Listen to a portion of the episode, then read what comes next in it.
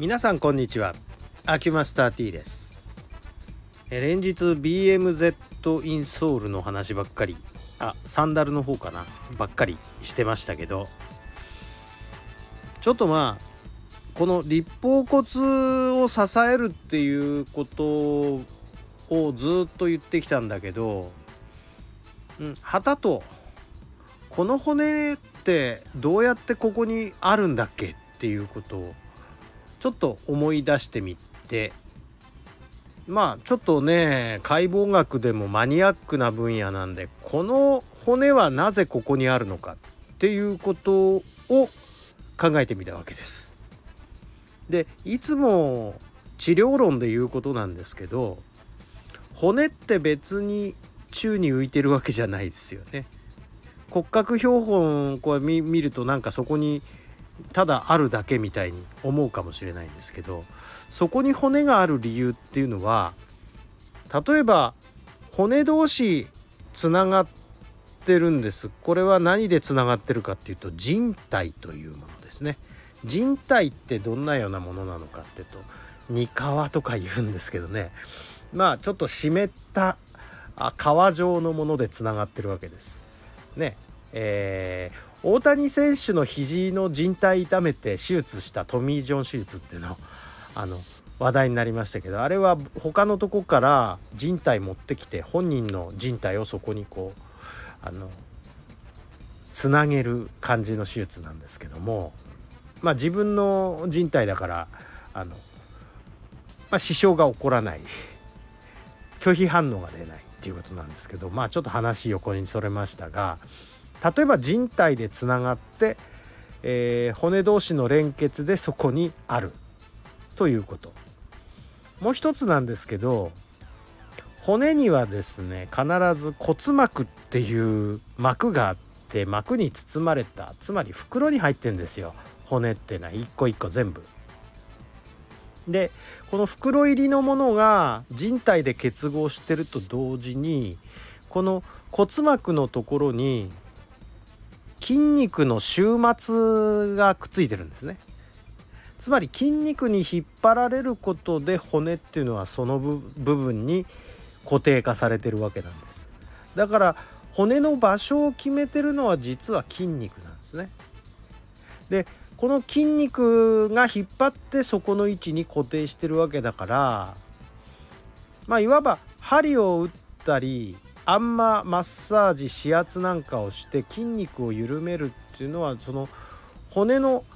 正位置を整えてるということになるわけです。だから当然骨がその筋肉が緊張すると骨がずっちゃったりもするわけですよね。だから筋肉を緩めればいいわけなんですが骨をずらしゃいいんじゃないのっていうことなんですけど骨の位置を決めてるのが筋肉だから筋肉をなんとかする方が本筋なわけです本来。でも当然ずれすぎてたらもう骨ガッツンとずらしちゃった方がいいんですけどまあこういうのをあのカイロプラクティックとかねあのオステオパシーとかってこの骨をずらすテクニックなんだけどずらしても戻っちゃうんです。なぜなら筋肉が引っ張ってるから。だから筋肉も緩めないとダメなんですよ。たとえずらしたとしても。で案外筋肉さえ何とかしたら勝手にずっちゃったりもするんですね。骨っていうのは。なのでまずは筋肉を何とかする。ことが重要っていうことで考えるとさあ話戻りますよ、えー、立方骨ってどの筋肉が引っ張ってるんでしょうっていうことなんですね。これ知らないというかもう私だってね調べたから今言えるけどあの忘れてましたよ。立方骨にくっついてる筋肉なんて。で、えー、内くるぶしの後ろ側からその立方骨に向かってって腱が伸びててこれは筋肉腱っていうのは筋肉の終末なんですけどこれは内くるぶしの方は甲頸骨筋っていう筋肉で引っ張ってます。だから外側外側はですねあのすねの方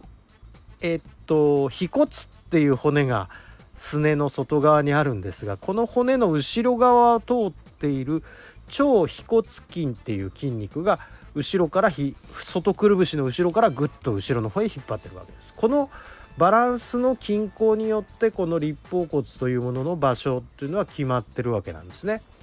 ですからこの両者いずれも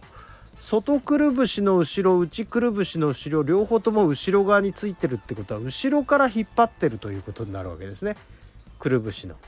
だからあこれどうしてこれ引っ張られるかというと足首をぐっとあの伸ばしてつまり地面を歩いて地面を蹴る時にこの筋肉使うことでつり上がる。つまり足首で地面を蹴らなくなると立方骨は緩んであのガクッと緩んじゃうとあのアーチが浅くなる方向に向く。つまり運動不足が起こる歩かなくなる。そうすると立方骨の位置も変わっちゃうと。こういうことになるわけですね。ですからウォーキングをしなくなるとアーチが浅くなる。まあこういうことになるわけです。だから、えー、ウォーキングをいつも続けてるっていうことによってアーチの浅くなるその現象っていうのは防ぐことができる。いうことで今日はうん骨は宙に浮いているわけじゃないっていう話なのかなってことにしておきます。はい、すいません。どうもありがとうございます。失礼します。